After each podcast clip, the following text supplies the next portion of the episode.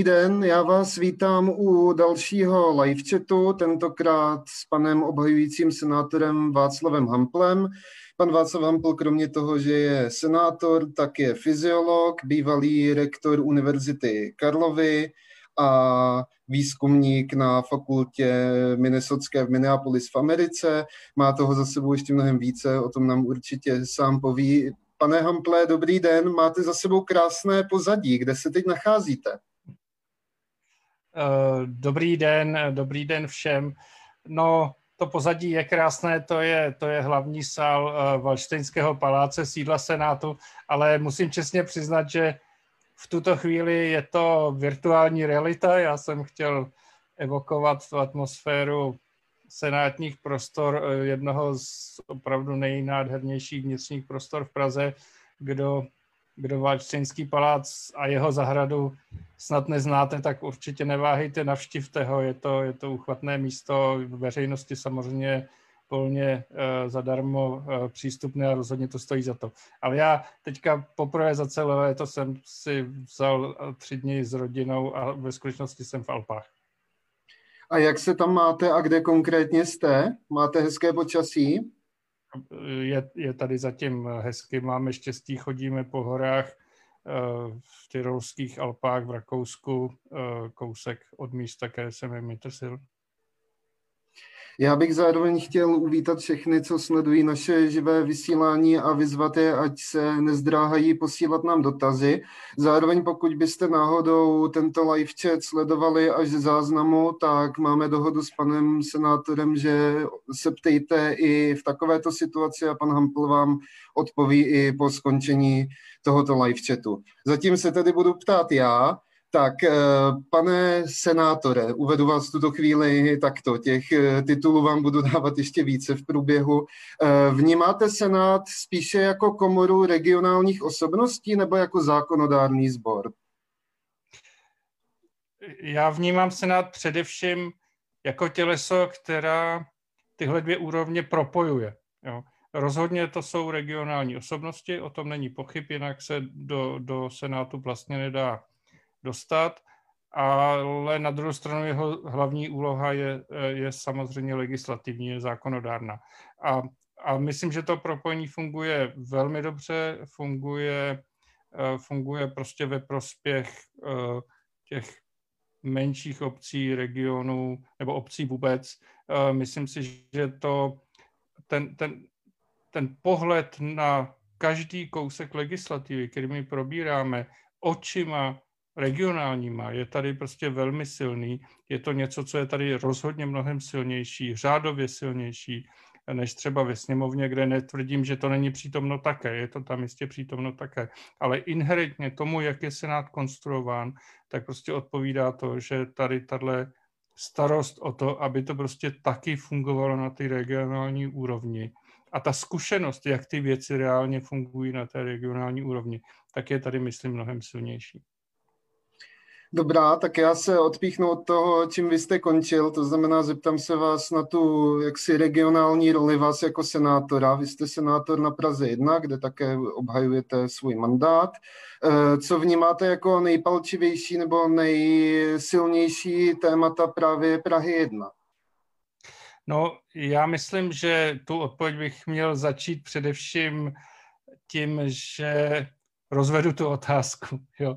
protože protože ten obvod eh, oficiálně se jmenuje Praha 1, ale fakticky zahrnuje celou Prahu 1 a taky úplně celou Prahu 7 a ještě významné části Prahy 6, části Prahy 2, kousíček Prahy 5 dokonce a ještě Troju a Suchdol. Takže eh, to je o hodně víc, o hodně víc než Praha 1 jako taková. A, a také ty starosti, řekněme, těch jednotlivých městských částí, které jsou součástí toho senátního obvodu, tak jsou některé společné, ale některé také jsou, jsou docela různé. Takže proto i ta odpověď na tu otázku není úplně jednoduchá. Ale, nebo ne, nějaká taková jako neodpovím jednou větou nebo dvěma větama, jo. Ale, ale to se zdá se tentokrát po mně ani nechce. Eh, eh, takže eh, začnu tím, co, je, co si myslím, že jsou ty společné starosti. A to jsou věci, které se týkají obecně, řekněme, životního prostředí v tom městě, jak se v tom městě žije. Hodně úzce to souvisí s dopravou. Samozřejmě takové věci jako auty přetížená nábřeží nebo chybějící dostavěný okruh a teď ještě otázka, kudy přesně, věci, které se týkají plánu na novou runway eh, na Ruzini, které by prostě nepochybně velkým hlukem zatížily a, dal, a dalšími dopady do, zatížily právě zrovna eh, ty, eh, tenhle ten senátní obvod takzvaně Praha 1, tak to bych řekl, že je vlastně všem společné.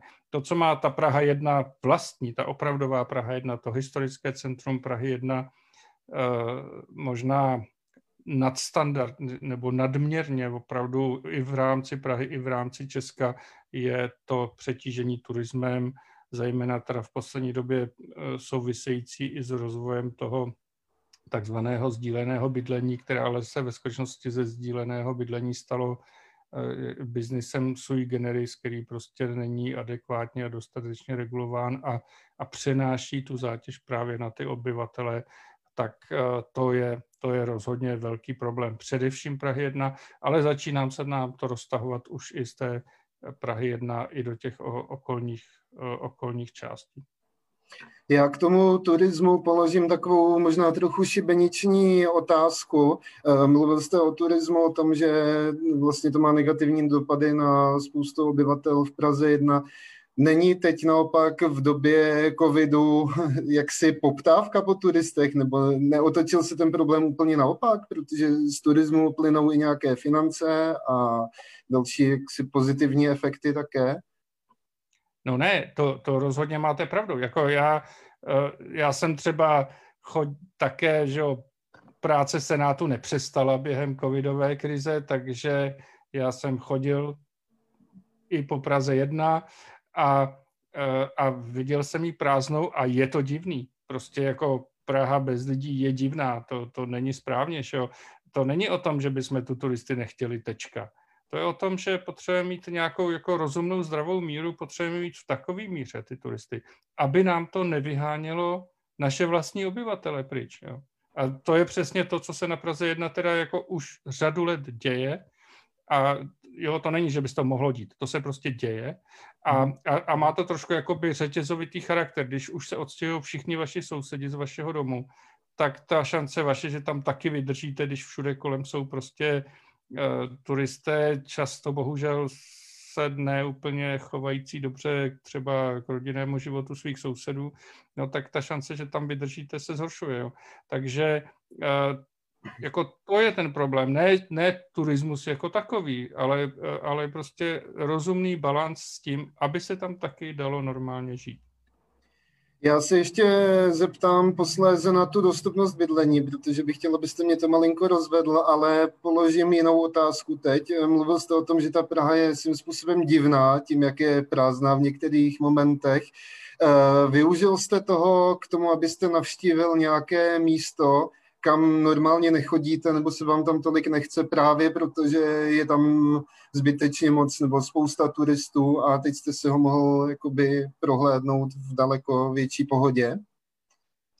Uh, trochu, trochu jsem to udělal, i když zase ne moc, protože ona že v té době tý, tě, té plné míry těch opatření proti covidu, tak vlastně se i dost, řekněme, důrazně doporučovalo, aby, aby se vlastně člověk v těch prostorách toho města zase jako zbytečně nepohyboval a procházka po hezkých místech je zbytná, že jo. Ale to, že i v rámci prostě toho, že se musím do té práce v Senátu nějak dostat a z ní nějak se dostat a tak, tak jsem samozřejmě se po, po té vnitřní Praze uh, trochu pohyboval a samozřejmě jsem si užil taková místa jako Karlův most bez nebo ne bez lidí, ale s málo lidmi, je, je, byl samozřejmě velmi, velmi milý zážitek. Já to znám teda už z doby, kdy jsem uh, uh, pracoval jako rektor Univerzity Karlovy, uh, kdy jsem chodil do práce že kousek od staroměstského náměstí, ob, občas prostě brzo ráno pěšky přes most, takže ono zase, když se tam jde jako před sedmou, i, i ve vrcholu turistické sezóny, tak tam na mnoho lidí člověk jako nenarazí, ale toho je, je trochu jiná věc, než když tam jdete prostě z jara přes den trochu, trochu prostě staroměstský náměstí, okolí staroměstského náměstí jsem si prošel, užil jsem si to, v jistém slova smyslu jsem si to užil, to ano, ale říkám, vlastně to k té Praze patří, že tam, že tam jsou lidi, že tam jsou návštěvníci, že tam jsou lidi ze všech koutů světa. U toho staroměstského náměstí mě napadá, že spousta lidí možná do dneška ještě nezjistila, že tam vyrostl mariánský sloup v době covidu. Ale pojďme teda zůstat ještě u, to, u té dostupnosti bydlení. Máte nějaký recept, co s tím? Protože jako problém to je, to vnímáme všichni, ale pokud eh, máte nějaký konkrétní legislativní nástroj, tak jsem s ním. no tak to asi, asi eh, takhle. Eh, že jedna, jedna z věcí, já, já jsem to vlastně zmínil v kontextu té Prahy 1 a toho vlastně vysídlování Prahy 1 kvůli turistickému tlaku. To je, se týká spíš lidí, kteří, kteří nemají ten problém, že by na to bydlení jako by neměli. Oni tam vlastně bydleli, ale prostě z důvodu toho, že to prostředí pro ně přestalo být nějakým způsobem snesitelné, tak se odstěhovali jinam a většinou nemývají problém. Prostě oni vlastně často se stane to, že oni ten problém zesílí, že prostě to své dosavadní bydlení také teda dají ve prospěch nějakého Airbnb a zastažené peníze se u, ubytují celkem někde jinde mimo centrum, mají to klidnější a jako finančně jim to vyjde pozitivně. Jo. E, nikoho jako z tohohle nějak neobvinuju, je, je to v jejich situaci e, pochopitelné pochopitelné konání. Jo. Takže to, to není ani tak, tohle konkrétně si myslím, že zase tak strašně moc jako u těch lidí, kteří odcházejí z toho centra, to není problém nějaké nedostupnosti bydlení. To, že to celkově nás pomáhá šroubovat ty ceny bydlení, kromě jiných faktorů, není to samozřejmě jediný. Ale to, že kromě jiných faktorů to pomáhá šroubovat ceny bydlení nahoru, to je, to je prostě realita. A z tohohle hlediska ty legislativní návrhy, které momentálně jsou na stole, nebo legislativní návrh, eh, který by dával vlastně municipalitám šanci eh, právě tenhle druh bydlení krátkodobí eh, nějak regulovat podle svého, řekněme, rozumného uvážení, tak by mohl být jedním z kroků, který by posléze mohl také přispět k tomu, že i to bydlení, řekněme, nájemní, standardní, dlouhodobé, eh, tak by se mohlo trošku zpřístupnit, i když si myslím, že ten problém je o hodně komplexnější a není jen legislativní, je to prostě také o tom, aby prostě města a obce eh, byly schopné získat nějaké byty do svého majetku a tak dále a tak dále. Prostě to je běh docela na dlouho trať. Já se opravdu nechci tvářit, že tady mám jako v kapse nějaký jako ready-made řešení, který se přijme v parlamentu a pak už, pak už to bude dost dobrý.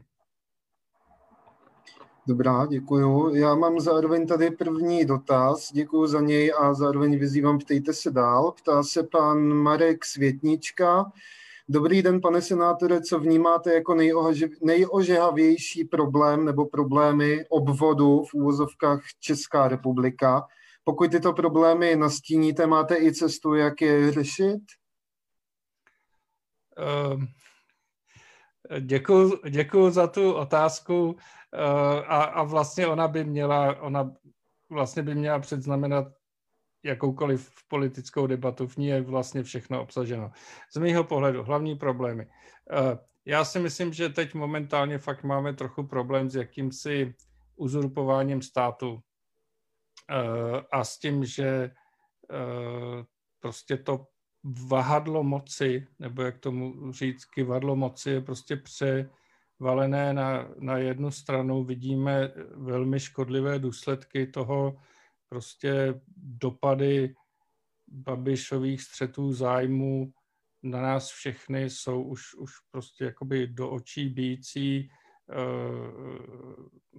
tak to je jeden problém a to, že prostě ostatní strany politické nebo ostatní části politického života jako s tím zdá se nejsou schopné něco jakoby efektivního udělat eh, a, a nějak to vrátit do nějakých jako rozumnějších, normálnějších jako demokratických mezí, tak to si myslím, že je jako jeden problém. Druhý problém pak si myslím, že je, že jsou věci, které se vlastně týkají nějakého, řekl bych, je to jako divný slovo, ale, ale jakoby pro svou stručnost ten termín je, myslím, užitečný, jakýsi sociální smír. My prostě potřebujeme samozřejmě mít nějaké, nějakou soutěživost uvnitř toho národa, ale prostě v momentě, kdy významná část lidí má asi víceméně oprávněný dojem, že ať, co dělá, ať dělá, co dělá, prostě jakoby nemá na nějakou menšinu vůbec jakoby šanci a, a jakoby nedá to, tak to si myslím, že je starost pro všechny potom, že už to není jenom jakoby starost nějaké skupiny.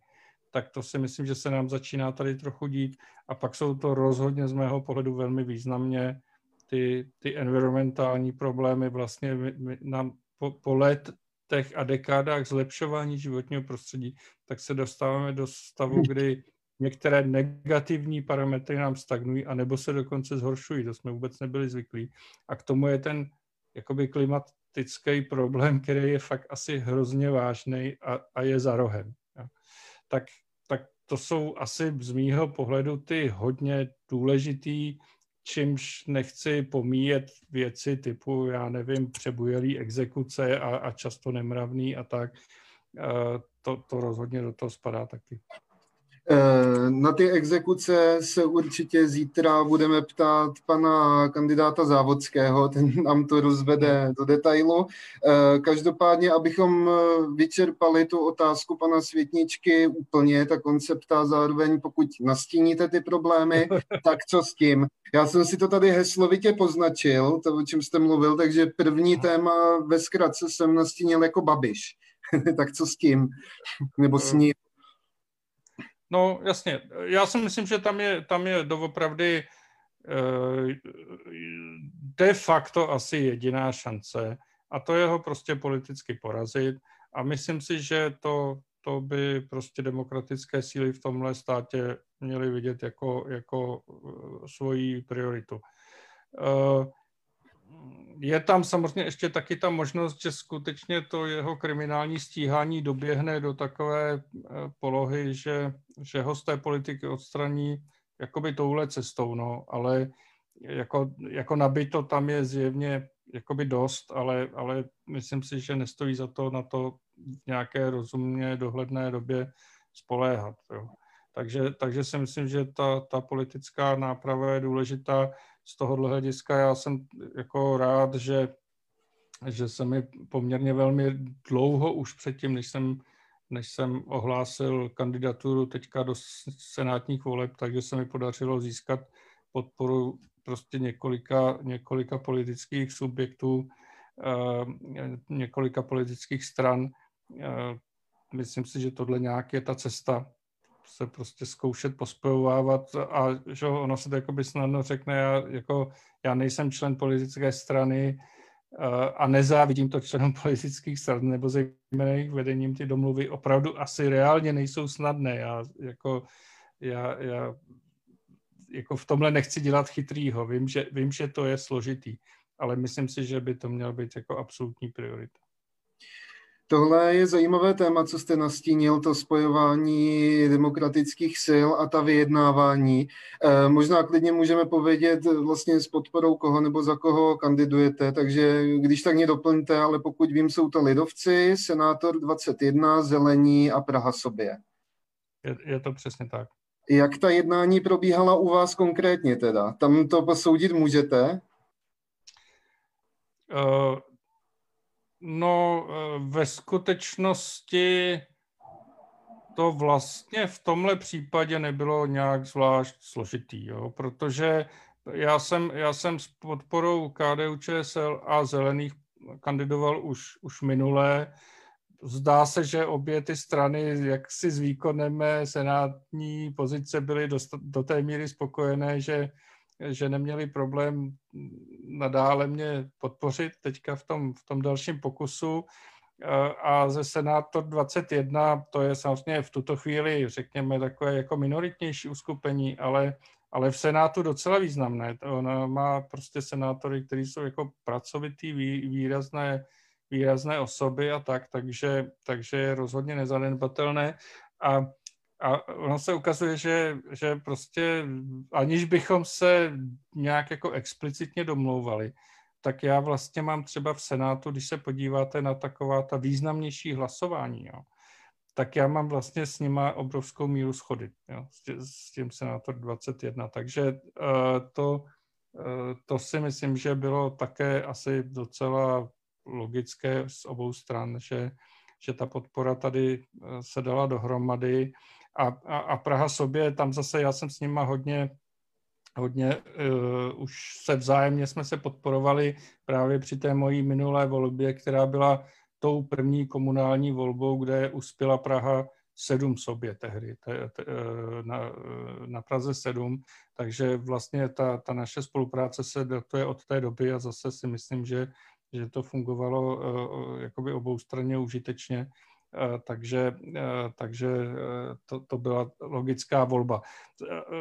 Já samozřejmě jsem si vědom toho, že, že tyhle strany občas mají některá politická témata, kde, kde prostě ty věci nevidí stejně. To je logický, proto, proto jsou to prostě různé politické strany. Jo? A můžou to být někdy i jako senzitivní témata. Ale já, já právě v tomhle vidím roli, eh, jako v tom senátu mi to připadá dobře, že ten senát je hrozně o těch konkrétních osobách, že? ten je jako míň o těch politických stranách per se nebo prioritně a hodně o tom, kdo je, jako co je to za ten, ten člověk. Takže já to beru tak, jako já vám, milé politické strany, tady se snažím upřímně a poctivě předestřít, jaký jsou moje politické názory, jaký jsou moje politické priority, jak, jak to jakoby vidím. A a teď vy si rozmyslete, jestli jakoby vám to stojí za to za mnou v tomhle tom stát. A pokud ano, tak, tak prostě já i v těch citlivých věcech já vás vyslechnu, já jako velmi jakoby zvážím vaše argumenty, ale ve finále nakonec to, jak budu v tom hlasovat nebo nebudu, tak prostě bude muset být moje osobní rozhodnutí vedený prostě nějakým mým opravdu svědomím, jo, e, ne, nechci tímhle tenhle pojem nějak nadužívat, ale, ale prostě myslím, že v tomhle případě je to tak. A oni všichni prostě na tohle kývli eh, a, a mně to připadá rozumné uspořádání, že prostě ten senátor nakonec je jakýmsi tím svorníkem, který prostě funguje i v těch, i v těch citlivých eh, potenciálně konfliktních tématech. Tak vypadá to, že dotaz pana Světničky nám zabere možná i půl hodiny, ale stále jsme ho nevyčerpali a zároveň se neptá nikdo další. Znovu vyzývám, nebojte se zeptat na cokoliv. Eh, v těch tématech, co jste nastíňoval, eh, tak jako druhý podbod jsem si poznačil sociální smír a opět teda ta otázka zní, co s tím? Nebo jak no. vlastně ho dosáhnout? Eh, tohle, to, to je rozhodně přesně jedno z těch témat, které se jakoby nevyřeší nějakým jednorázovým zásahem. Jo? To si myslím, že je věc spíš nějaké jakoby obecné citlivo, nebo obecné zase zní možná moc otažitě, ale takové jako skoro v každém tom kousku legislativy, který se probírá nebo připravuje, tak prostě vlastně na tohle myslet. Jak, jak, jak to jakoby do těchto věcí zasahuje, to je jedna věc. A druhá jsou pak jako speciální témata typu opravdu ty exekuce, to ty na nás vlastně vybublali v souvislosti eh, s poslední prezidentskou volbou, že do té doby vlastně nikdo jako z veřejně viditelných lidí asi nevěděl, že ta věc je až takový problém. Že? A, a, a za, svým způsobem jakoby zaplať pámu, že se to takhle jakoby exponovalo. Um, a, a myslím si, že se od té doby už v tom opravdu jako docela něco udělalo. Ne, ne, ne, že by ten problém byl vyřešen, to ani náhodou, ale prostě posunuli jsme se. A já teda mimochodem jsem obecně ve většině věcí se jsem jakoby přítelem v tom veřejném fungování spíše jako postupných kroků, než jako víry v nějaké radikální revoluce, že to jakoby jedním činem otočíme a už to bude jako na furt spravený. Jo. Myslím si, že to, kde opravdu pořád Česko selhává a nezvládá to a je, je vlastně otázka soužití se svojí vlastní romskou minoritou nebo, nebo soužití většiny neromské s romskou minoritou. To si myslím, že je jako bizárně nezvládnutý problém a zase není to na jedné věci, je to jako na nějaký soustavný eh, práci, i když zrovna na tomhle příkladě je trochu vidět, ano, tady se nějaká soustavná práce dělá už posledních jako uh, řadu let, ne, že by se nějaká nedělá, ale, ale ty, ty účinky zatím prostě nejsou dostatečné. Takže tady si spíš myslím, že je to taky hodně o tom, o nějaké spolupráci třeba v rámci toho Senátu, že on ten Senát uh, je potřeba v tomhle zase jakoby úplně nepředsilňovat ve smyslu jeho jako hybatelství, to, že jako Senát bude ten, kdo jakoby uvede nějakou, nějaké zásadní řešení v život.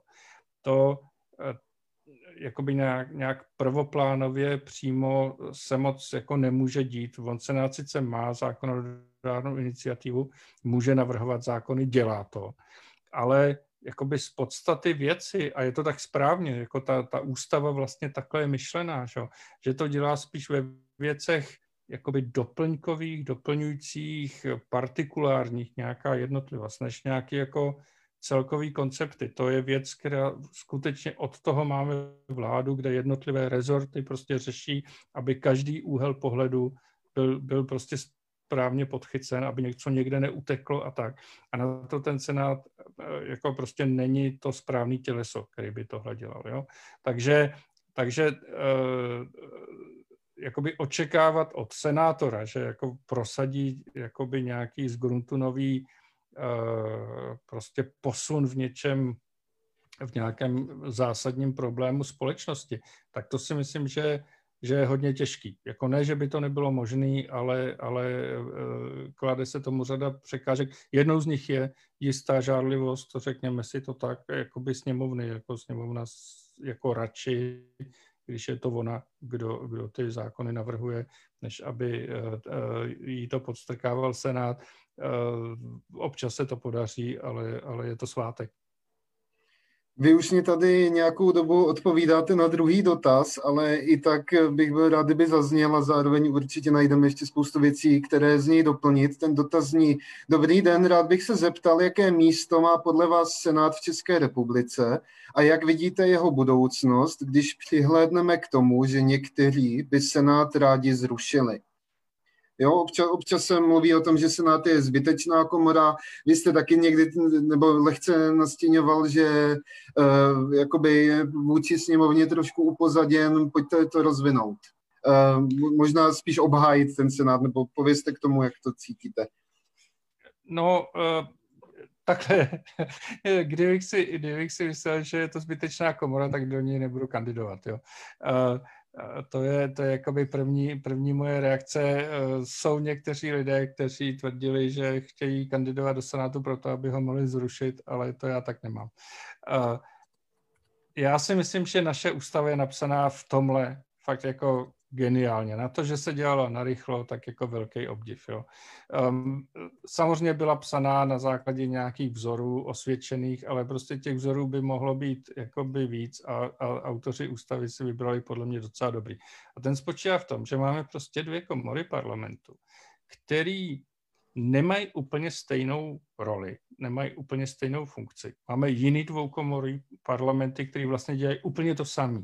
Jo. E, přesně to samé typu Itálie třeba. Jo. A e, tady tomu tak není. A taky oba ty, obě ty komory jsou jako volený každá jako jednoznačně jako zcela demokratickým způsobem, jsou jasnou jako demokratickou reprezentací svých voličů, ale přitom je každá volená úplně jiným způsobem, jiným klíčem. A tím pádem můžeme mít situaci, a v současné době ji máme, kdy přestože obě ty komory reprezentují demokratickou vůli svých voličů, tak mají každý jiný politický složení. A to si myslím, že dodává prostě jednak nějakou takovou jakoby hloubku ostrosti tomu, té demokratické reprezentaci. A, a přesně to dělá to, o čem to, to, to slovo, o kterém se často mluví, jakousi pojistku, že, že, že nemůžete dělat nějaký jakoby razantní náhlý výkyvy toho politického dění na základě nějaký momentální politický jakoby módy, něco zrovna se jako stane nějaký oranžový tsunami, tak to zasáhlo tehdy, to bylo tak silný, že zasáhlo dokonce i Senát. A to se může stát a to je v pořádku, že když prostě lidi mají opravdu tak jako totálně jakoby jasný nějaký jako inklinu na nějakou politickou stranu, tak tak se to projeví i v tom Senátu. Ale ten Senát v tomhle má prostě jakousi setrvačnost a dodává podle mě tomu systému nějakou stabilitu. To, že ano, otočíte ty věci, ale prostě ne jenom na základě toho, že škubete kormidlem, ale toho, že opravdu cíle vědomě nějakou dobu fakt chcete jít nějakým směrem. Eh, vy jste to už vlastně taky částečně zmínil. Eh, role Senátu, co se týče volby prezidenta, tak byla zrušena v roce 2012. Vy jste to vlastně uváděl v souvislosti s tím sociálním smírem, že od tohoto momentu se dá možná ani ne tak datovat, ale spíš analyzovat to rozdělení společnosti. Eh, vy jste senátor od roku 2014. Jak byste hlasoval v té době? Nechal byste senátu tu pravomoc nebo ne?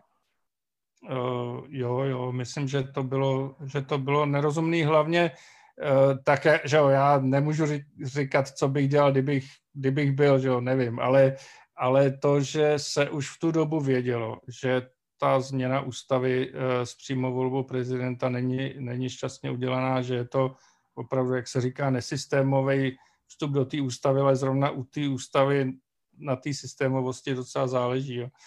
Takže to, to prostě já jakoby rozumím tomu, že to má zdánlivě nějaký jakoby svůj původ, že, že si lidi e, přímo volejí prezidenta, ale ten důsledek vidíme, e, že se opravdu hodně rozštěpuje tím ta společnost. Jo. E, když volíme do parlamentu u nás, e, tak, tak fakt máme širší plejádu na výběr a tím můžeme jakoby jemnějc jemnějc rozdělit ty zájmy té společnosti eh, a, a nepotřebujeme se kvůli tomu štípat na pravý a levý nebo prostě bílý a černý. Jo. A eh, to bohužel, to bohužel ta, ta přímá volba hodně, hodně jako vytvořila a eh, není to dobře. No. A myslíte, že to je dáno prostě tím mechanismem, nebo že je to dáno více tím, že dvakrát kandidoval a dvakrát vyhrál Miloš Zeman? No tak jako Miloš Zeman to jako hodně drsně nasvítil, že jo, tím, tím jakou, jako drs, jak, jakým druhem osobnosti on je, ale, ale je to, myslím, jakoby založeno v tom systému, no. Já bych i tak u Miloše Zemana ještě chvilinku zůstal. Vy jste s ním šel, pardon, vy jste s ním šel několikrát do konfliktu, když jste měl pocit, že jste na straně pravdy a práva. Eh, první takový konflikt byl kauza Putna, když bych to takhle nastínil, kdy vlastně Miloš Zeman odmítal jmenovat pana Putnu profesorem. Jak to tehdy probíhalo, jakou jste zastával pozici a proč? Tak já jsem byl tehdy rektorem univerzity, že? a prostě vysokoškolský zákon celkem jednoznačně tu, tu proceduru, jak se někdo stane profesorem, definuje. A Eh, a ta, to, jaký definuje, je, že prostě ten člověk projde nějakým odborným posouzením v rámci takové vysoké školy, která k tomu má prostě oprávnění na základě nějaké odborné eh, veřejnou mocí zkontrolované způsobilosti. A když ten člověk tou procedurou projde, tak potom jako tím posledním krokem je, že mu prezident předá jmenova, to jmenování. Jo. E, je, to, je to, já jsem tehdy používal takový příklad, že je to něco podobného, jako když odmaturujete, tak potom jako nakonec vám ještě ředitel školy dá maturitní vysvědčení. Jo. Ale není to tak, že jako mat, e, ředitel školy řekne, ty se mi nelíbíš, ty jsi dostal sami jedničky u maturity, ale ti prostě maturitní vysvědčení nedám, protože prostě se mi nelíbíš. Jo. E, to není možné prostě takhle brát. A přesně takhle se Miloš Zeman tehdy vůči Putnovi e, zachoval. A mně prostě přišlo, že jako, jako rektor univerzity mi nezbývá nic jiného, já jsem se do žádného konfliktu jako nehrnul, jo, ale, ale prostě považoval jsem to za svou jakoby povinnost v té, v té pozici, v které jsem byl, tak se prostě té autonomie vysokých škol, kterou jim vysokoškolský zákon jako při, přiznává z velmi dobrých důvodů, jo, jim ji přiznává, tak se jí proti takovéhle jako politické zvůli zastat. Jo. A tak jsem to udělal a musím říct, že tehdy, tehdy s profesorem Putnou ještě to nakonec jako mělo efekt v tom smyslu, že prezident nakonec s nějakým, s nějakým zachováním tváře nicméně, nicméně tedy to jmenování učinil a, a e, Martin Putna tedy je e, v tomto smyslu profesorem. ale tam to bylo, jestli se nepletu, tak, že on podepsal dekret, ale pan Putna ho obdržel z rukou pana Fialy. Je, je to tak? A zdá se vám to důstojné, pokud si to takhle správně pamatuju? Je to tak, s tím není ve skutečnosti vůbec žádný problém. Jo? Prostě ten, ten zákon říká, že, že, že prostě jmenuje eh, prezident republiky a jmenuje znamená, že napíše papír, na kterém je napsáno jmenuji. Jo? a, a to on prostě udělal. Eh, takové to, že jako prezident se osobně zúčastní předávání těch eh, dekretů, to a třeba Václav Havel, pokud vím, udělal za, za svoje prezidentování jenom několikrát, jako několik málokrát. Jo?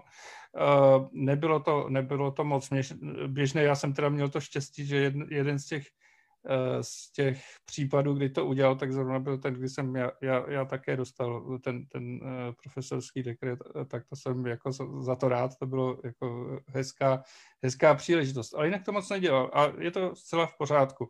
A prostě předával ty jím podepsané dekrety minister, minister školství. Jo? Až potom Václav Klaus, který si zakládal na tom, že teda on je také tím vysokoškolským profesorem, tak se naopak velmi pravidelně zúčastňoval uh, těchto ceremoniálů a osobně ty dekrety předával.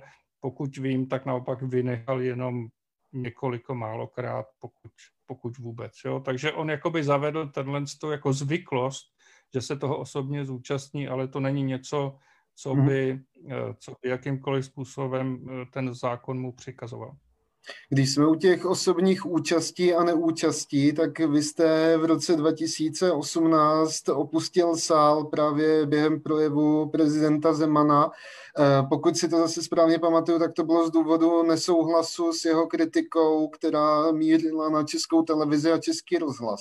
Je to tak? A proč, jaké byly ty vaše motivy a jak to probíhalo?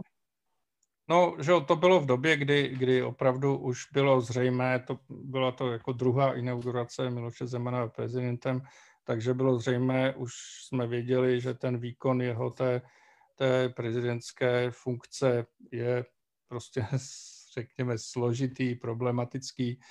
A my jsme s kolegy senátory skutečně dost eh, předem eh, diskutovali o tom, jestli vlastně vůbec na tu inauguraci jít, jestli to nemůže být vnímáno jako nějaký implicitní, nevyslovený souhlas prostě s některými kroky Miloše Zemana.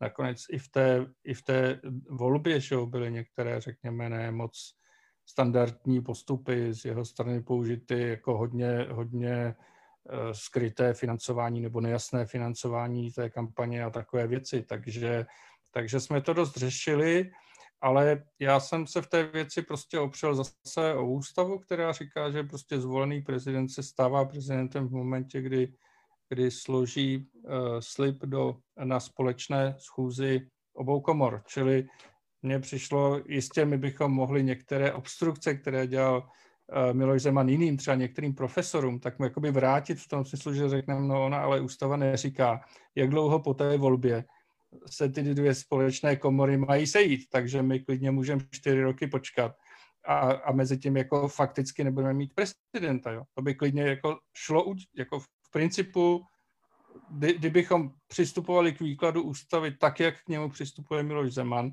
tak by tohle jako by se dalo udělat. Jo?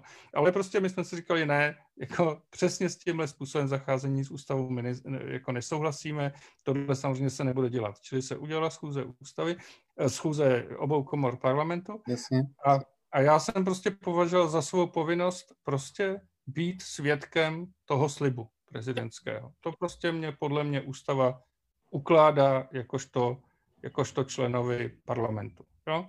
Nicméně jsem si říkal, no ale ústava mi už neukládá.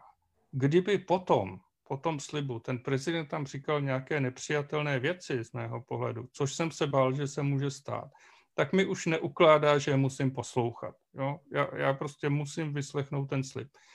No a přesně to se bohužel z mého pohledu stalo. Ten projev jeho po, po tom slibu byl z mého pohledu příšerný a a prostě ve mně narůstala jakoby nechuť tohodle být součástí a opravdu vyvrcholila prostě v jednom z jeho útoků, útoků na, na novináře a na veřejnoprávní média, který mě prostě připadá od politika naprosto nepřijatelný, prostě, tak už jsem se sebral, šel jsem pryč.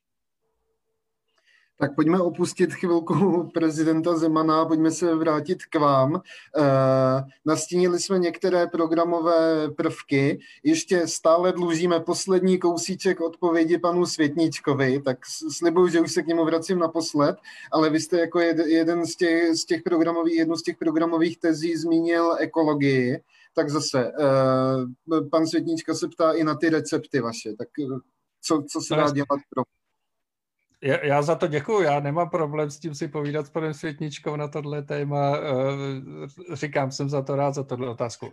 Eh, ty ekologické věci, tam si myslím, že jednak jsou to teda naše eh, domácí úkoly. Já, já jsem, musím říct teďka hodně, hodně se věnoval takové věci, která stánlivě působí triviálně možná. Senát rutině každý rok projednává zprávu kromě mnoha jiných věcí zprávu Ministerstva životního prostředí o stavu životního prostředí. A já jsem si s tím tentokrát dal opravdu jako dost práce, konzultoval jsem to s odborníky, pročítal jsem to důkladně a, a, a prostě vstávali mi z toho trochu vlasy hrůzou. Jo? Prostě naše životní prostředí se samozřejmě od dob, který já pamatuju za bolševismu, hodně jako dramaticky zlepšilo, o tom žádná, ale to, že prostě nám spousta těch problematických parametrů začala stagnovat a, a nebo se zhoršovat, tak je, tak je z mého pohledu alarmující. A to jsou prostě věci na domácí úkoly. Tady nám prostě chybí takové věci, jako třeba prováděcí vyhláška o odpadech. Jo. E, a tady nezbý, jako že vyhlášku musí udělat ministerstvo, e, z podstaty věci, to zase se na to jako, e, jako nemůže udělat, ale prostě ten tlak na toho ministra, aby se to stalo. V tomto případě například teda formou poměrně jakoby razantního usnesení Senátu, za které, myslím, pan ministr nebyl úplně jako rád, tak, tak jsou prostě ty, ty, ty kroky, které je tady potřeba dělat. Ale potom v těch environmentálních věcech zrovna je jakoby, eh, to je jedna z důležitých oblastí, kde si myslím, že jakoby společná společné úsilí v rámci Evropy je úplně jako přesně na místě. Jo. E, zejména ty věci, které souvisí prostě s klimatickou změnou, s energetikou, s dopravou, tam, tam to jakoby na svém vlastním písečku rozhodně ne, e, neuhrajem a tady já vidím prostě hodně svou roli nebo, nebo prostě své působení v Evropském výboru e, Senátu jako, jako tu jednu z důležitých věcí, kromě, kromě toho jako celkového jako demokratického zakotvení v tom na západě, tak, tak tohle, eh, ta, ta, ta starost o tyhle ty hlavní environmentální výzvy, tak, tak vidím jako to, to, to, to, to vůbec ten hlavní nástroj, který máme k dispozici. Opět jste mi nahrál na otázku, kterou jsem chtěl položit. Vy jste šéf výboru pro záležitosti Evropské unie. Eh, ve vašem programu jsem se právě také dočetl, že jedním, jednou z vašich hlavních priorit je euroatlantické ukotvení České republice v EU a NATO a naše proaktivní a pozitivní role. Eh, jedná se v tuhle chvíli o nějaké zachování statu quo nebo děláme málo? No, děláme hodně, ale úplně špatným směrem. Čo? Jako naše, já si myslím, že naše situace v Evropské, eh, v Evropské unii se úplně šíleně propadla. Jako my, jsme, my jsme byli, rozhodně jsme byli teda premiantem V4 eh, a, a, a svým způsobem jakoby premiantem těch nově přistoupivších států. To teda už nejsme dávno, čo? A, nebo dávno, mnoho let a, a rozhodně to nejsme. Jo. A spíš bych řekl, že se opravdu eh, řadíme eh, k těm, kteří, nebo zemím, nad nimi si naši, naši prostě partneři, eh, ze, zejména z těch starších zemí Evropské unie, opravdu trochu škrábou hlavu a, a jakoby nevědí si jako rady s tím, jak to teda myslíme, že chceme být něčí kamarádi. Jo. Jako, takhle se přece kamarádi nechovají.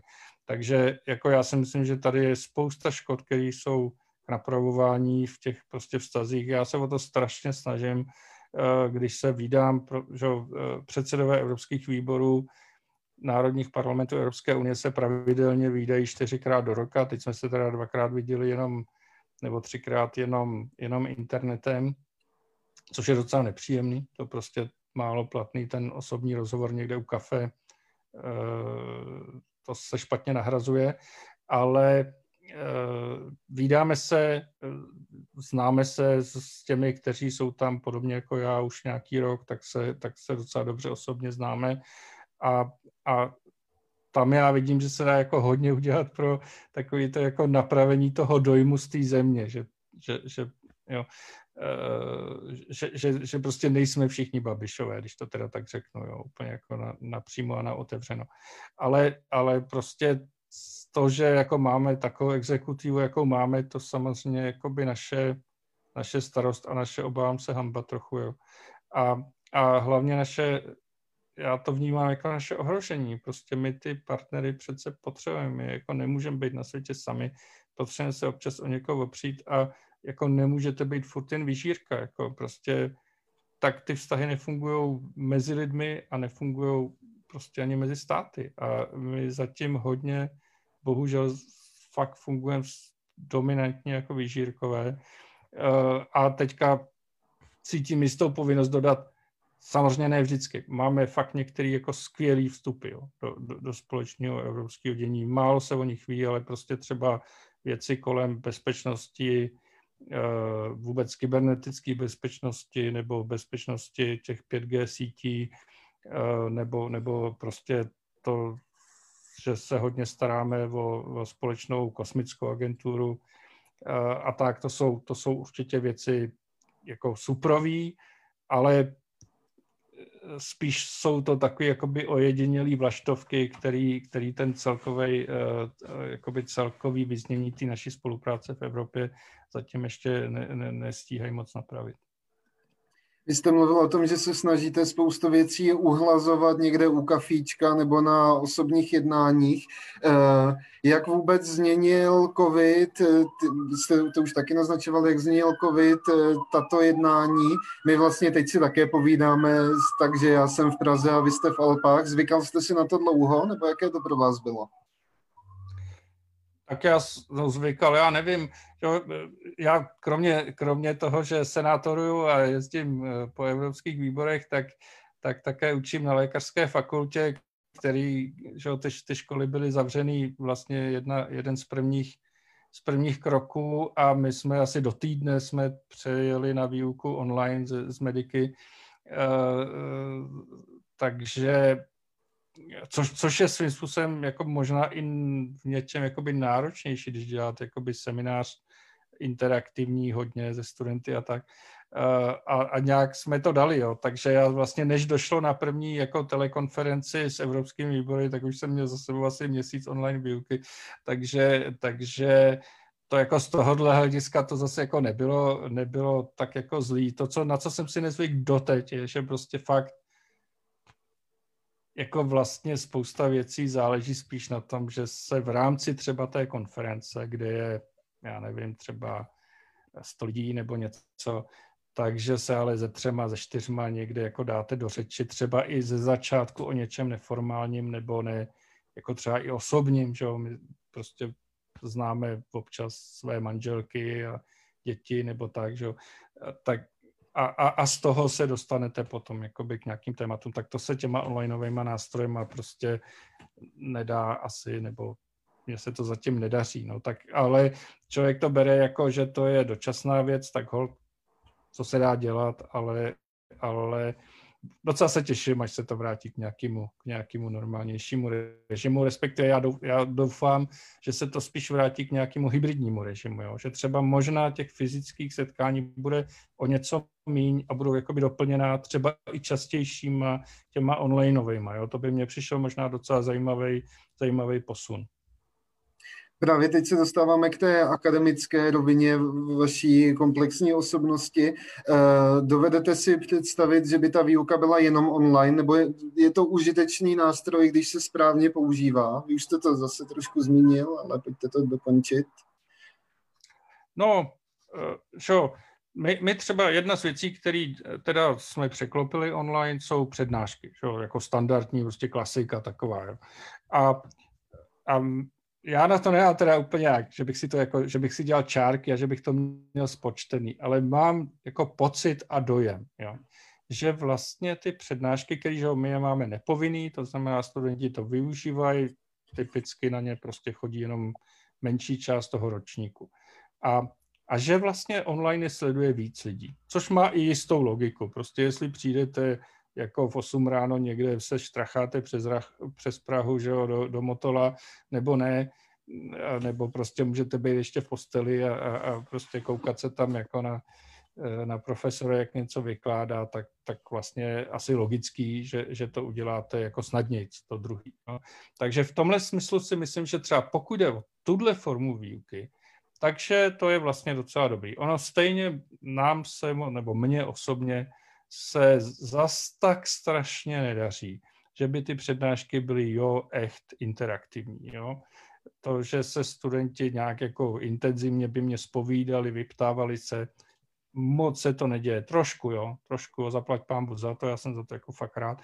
A to zase ten onlineový nástroj zase jakoby ještě zhoršuje. To prostě jako jde to, ale, ale jakoby ne, že nějak ty lidi jako hůř vyhecujete přes tu obrazovku a tak. Takže jako jde to nahradit, ale, ale je to náhražka, jo. je to náhražka. No pak jsou samozřejmě věci typu nějaký jako experimentální praktika třeba nebo něco takového, tak to jako se nahrazuje taky blbě. Zase ne, že by to nešlo, ale jako to, že nějaký přístroj vezmete do ruky a něco s ním děláte, tak úplně nenahradíte tím, že se díváte na nějaký video, kde to někdo jiný vezme do ruky a něco s tím dělá. Jo. Takže jsou, jsou. No a pak je, pak je e, jako zkoušení, kde, e, kde my lpíme na ústním zkoušení. Já jsem toho velký příznivec, protože prostě tvrdím, že e, zkouška je ten moment, kdy má kantor dedikovaného minimálně půl hodiny času na jednoho konkrétního studenta, teoreticky připraveného a může s ním ty věci prostě doprobrat, dovysvětlit, doklepnout Eh, napravit a, a, a nebo ho prostě jakoby vyhnat a vysvětlit mu proč a tak. Že? Takže a, a to jsme taky jako nabídli teď zahraničním studentům, že můžou dělat uh, distančně, uh, online. Já s tím zatím nemám moc zkušenosti a jsem z toho trošku jakoby neklidný. Myslím si, že to nebude úplně, úplně jednoduchý, ale, ale nevím. To, to zatím neumím úplně, na základě zkušenosti to neumím odpovědět. Tam by se asi museli jinak koncipovat ty otázky, protože je jasné, že když to probíhá takhle online, takže ten daný student by měl u sebe nějaký tahák. Já vlastně tady mám teď na vás taky tahák, takže ta praxe by taková byla asi vždy. Takže myslíte, že to jde nahradit tím, že se jinak koncipuje ta forma té, té zkoušky, eh, respektive ten typ no. otázek nebo tak? U, u nás na fyziologii eh, je to tak, že my, ta, ta zkouška je prostě rozhovor, že jo? Oni sice dostanou nějaké otázky na začátku, které si můžou připravit, ale stejně tam prostě ty návaznosti v té fyziologii bývají takový, že se více nebo méně rychle dostanete od toho, co oni si připravili někam. Eh, podle toho, jak oni reagují, jak já reaguju, tak, tak prostě se nějak vyvíjí. Jo. Takže z toho hlediska ta závislost na těch tahácích může být jako trochu zre, jako zredukovaná, ale ne moc, že pořád nevíte, jestli nemá jako metr od sebe prostě tatínka, docenta chirurgie, eh, jo, který mu to na papír tam jako píše, že jo, to, bohužel, bohužel ta, ta, ta jako tendence občas jako si to usnadnit nějakým takovýmhle podvodem asi, asi jako existuje a, a není to pak fair k těm ostatním studentům. Že?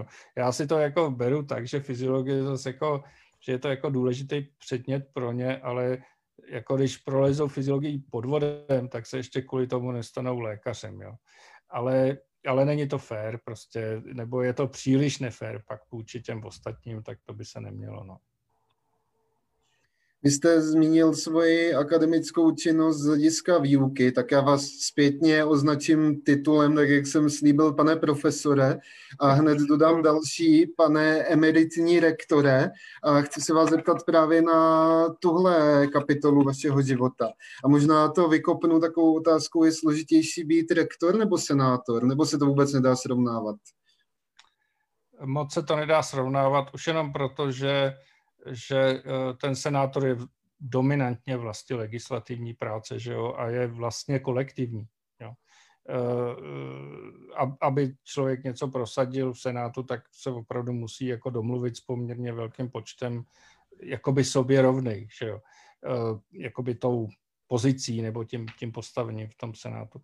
Tento rektorování je vlastně jakoby exekutivní odpovědnost za, za obrovskou instituci, ještě teda bohužel v našem nastavení, nebo v nastavení zejména, které bylo v době, kdy já jsem to dělal, tak s tím, že ty odpovědnosti byly větší, než byly pravomoci, jo, po něco. Takže to bylo trochu jakoby nepříjemný, že to bylo eh, jako dost postavy na gentleman's agreement, což ovšem znamená, že i ten rektor vlastně eh, nebyl jako všemocný car, který jako jak rozhodne, tak bude. Taky to bylo strašně moc o tom vlastně to vykomunikovat s těma lidma, jako jak je to dobře, proč je to dobře, občas si nechat něco rozmluvit. Uh, uh, jo, uh, to se mi dělo velmi často, nebo, nebo modifikovat ten, jakoby ty svý záměry, nebo jak to říct, nebo ty plány s tou univerzitou prostě modifikovat v debatě s lidma. Jako ta univerzita mě strašně bavila tím, a pořád mě baví, ale jako to rektorování mě bavilo tím, že ono málo platný, můžeme si třeba o některých jako profesorech myslet, že jsou exotické osobnosti nebo něco, ale jsou to prostě lidi chytrý, vzdělaný eh, a většinou jako dobře motivovaný, takže, takže se s nimi mě dělalo jako fakt jako příjemně. Potkal jsem za tu dobu obrovský množství jako strašně inspirujících osobností a, a jsem za to strašně rád, jo, protože to, to je obohacení života, který se těžko jakoby jinak pořídí. Co považujete za svůj největší úspěch? Nebo nemusí být jenom váš, může být kolektivní, ale za dobu vlastně vašeho rektorství, což bylo od roku 2005 do roku 2014? Uh, eh, to se mi vlastně asi neodpovídá úplně snadno, že? tak tam jako jedna z věcí na tom rektorování je, že ono vlastně pokrývá strašně jakoby širokou škálu činností, že? od výukových přes vědecký, přes to, že se musí jako nějak o ty infrastruktury starat, o financování starat, uh, v koleje teda nějak trochu občas taky starat, i když je to jistě, jistě sekundární. Jo. Takže jako jo, prostě postavili jsme nějaký nový baráky, podařilo se využít Eh, využít eh, nějakých, nějakého extra financování, který, který jsme zařídili a tak. Takže jakoby takovýhle druh úspěch, jako nebo věcí, které by se asi běžně brali za úspěchy, to by tam asi bylo, ale mě spíš jako doopravdy, když to tak jako beru celkově z toho pohledu na tu univerzitu, tak mě fakt těší, že si myslím, že tam jako fungovala jako dobrá atmosféra celkově, jo, zase našli byste koutky, kde určitě jako nebylo všechno růžový, to o tom, o tom žádná, ale celkově si myslím, že na té univerzitě panovala jako dobrá atmosféra, docela se tak jako pozvolna, ale jako, jako zlepšovala v nějakých těch mezinárodních rankingách, což není vůbec triviální, to není vůbec triviální, aby se to dělo, ale celkem konzistentně se to, se to dělo a tím pádem i jako vlastně takový to jméno a, a renomé té univerzity se, se, se vylepšovalo, což je vlastně jakoby jedna z hlavních věcí, který ta univerzita může těm svým absolventům dát, že jsou to absolventi dobré univerzity. Vy jste vlastně poprvé kandidoval v roce 2005, to byla ta volba poměrně složitá, potom jste naopak zcela hladce obhájil. Jak když eh, udělám takovou paralelu se senátníma volbama, čekáte něco podobného, že teď snadno obhájíte? Ne, ne, ne, to bude, to bude určitě podobně složité, jako, jako byla ta, ta první volba před šesti lety. Uh, už, už jenom proto, že, že prostě je tu řada protikandidátů, eh, někteří z nich i ze jako známé osobnosti nebo ze poměrně silným nějakým politickým zázemím, takže to, to nebude jistě žádná procházka růžovým sadem, ale ono ani ta druhá rektorská volba zase nebyla jako, vy, vy říkáte, že jako hladce, ale zase tak jako, že nedostal jsem zdaleka všechny hlasy, nakonec se jakoby ne, nikdo nerozhodl se mi jakoby v úzovkách postavit nebo, nebo být mým protikandidátem, no, tak v tom je to pak samozřejmě jakoby snažší, ale ale pořád, pořád je, to byla jako celkem regulární volba se vším všudy, která vůbec nemusela dopadnout. Jako tam, to, tam jsou, já už si přesně nepamatuju ty počty, ale prostě musíte dosáhnout nějakého počtu hlasů v Senátu, anebo prostě smůla, že? Tak, pane senátore, naše společná hodinka už pomalinku vypršela. Já si teď zahraju na Václava Moravce a dám vám minutu na libovolný vzkaz voličům. Tak v úvozovkách stopuji právě teď. Uh, tak nemám žádný nachystaný, ale uh, hlavní, co jsem chtěl asi říct na závěr, je přijďte prosím pěkně k senátním volbám. Jsou to super volby protože k ním celkově chodí poměrně málo lidí, takže máte velikou možnost jako tím jedním hlasem ovlivnit ten výsledek. Jako u žádných jiných voleb, skoro kromě voleb snad komunální v nějaké malé obci, tak takhle výrazný, eh, výrazná role jednoho hlasu není. A navíc k senátním volbám většinou chodí lidé, kteří kteří se přece o politiku nějak eh, trochu zajímají, nereagují jenom na nějaké prostě billboardové pocity nebo něco takového, ale skutečně na důležitá politická témata. Takže volič v senátních volbách si myslím, že je členem dobrého klubu a dává vzniknout tělesu, které potom eh, také do té, řekněme, vysoké politiky eh, vnáší přesně tenhle ten charakter, nějaké, nějaké jisté řekněme, úrovně a, a, a, a takové jako trochu gentlemanského prostředí. To si myslím, že pro ten senát skutečně platí a buďme rádi za to, že, že takový je, že takový senát máme a prosím přispějeme k tomu, abychom ho měli i nadále. Tak zhruba minutka to byla. Tak, pane senátore, já vám moc krát děkuji za rozhovor. Užijte si zbytek krátké dovolené v Alpách a hodně sil a štěstí v dalších senátních volbách. Já, já taky moc děkuji za tohle hodinku příjemného povídání a, a znova opakuju to, ten slib, že pokud ještě to v někom evokuje nějaké otázky dodatečně, tak, budu, tak se vynasnažím asi ve stručnějším formátu, než jsem se rozpovídával tady, eh, tak na ně, tak na ně nějak zareagovat. Ještě jednou díky a naschánou. Naschánou.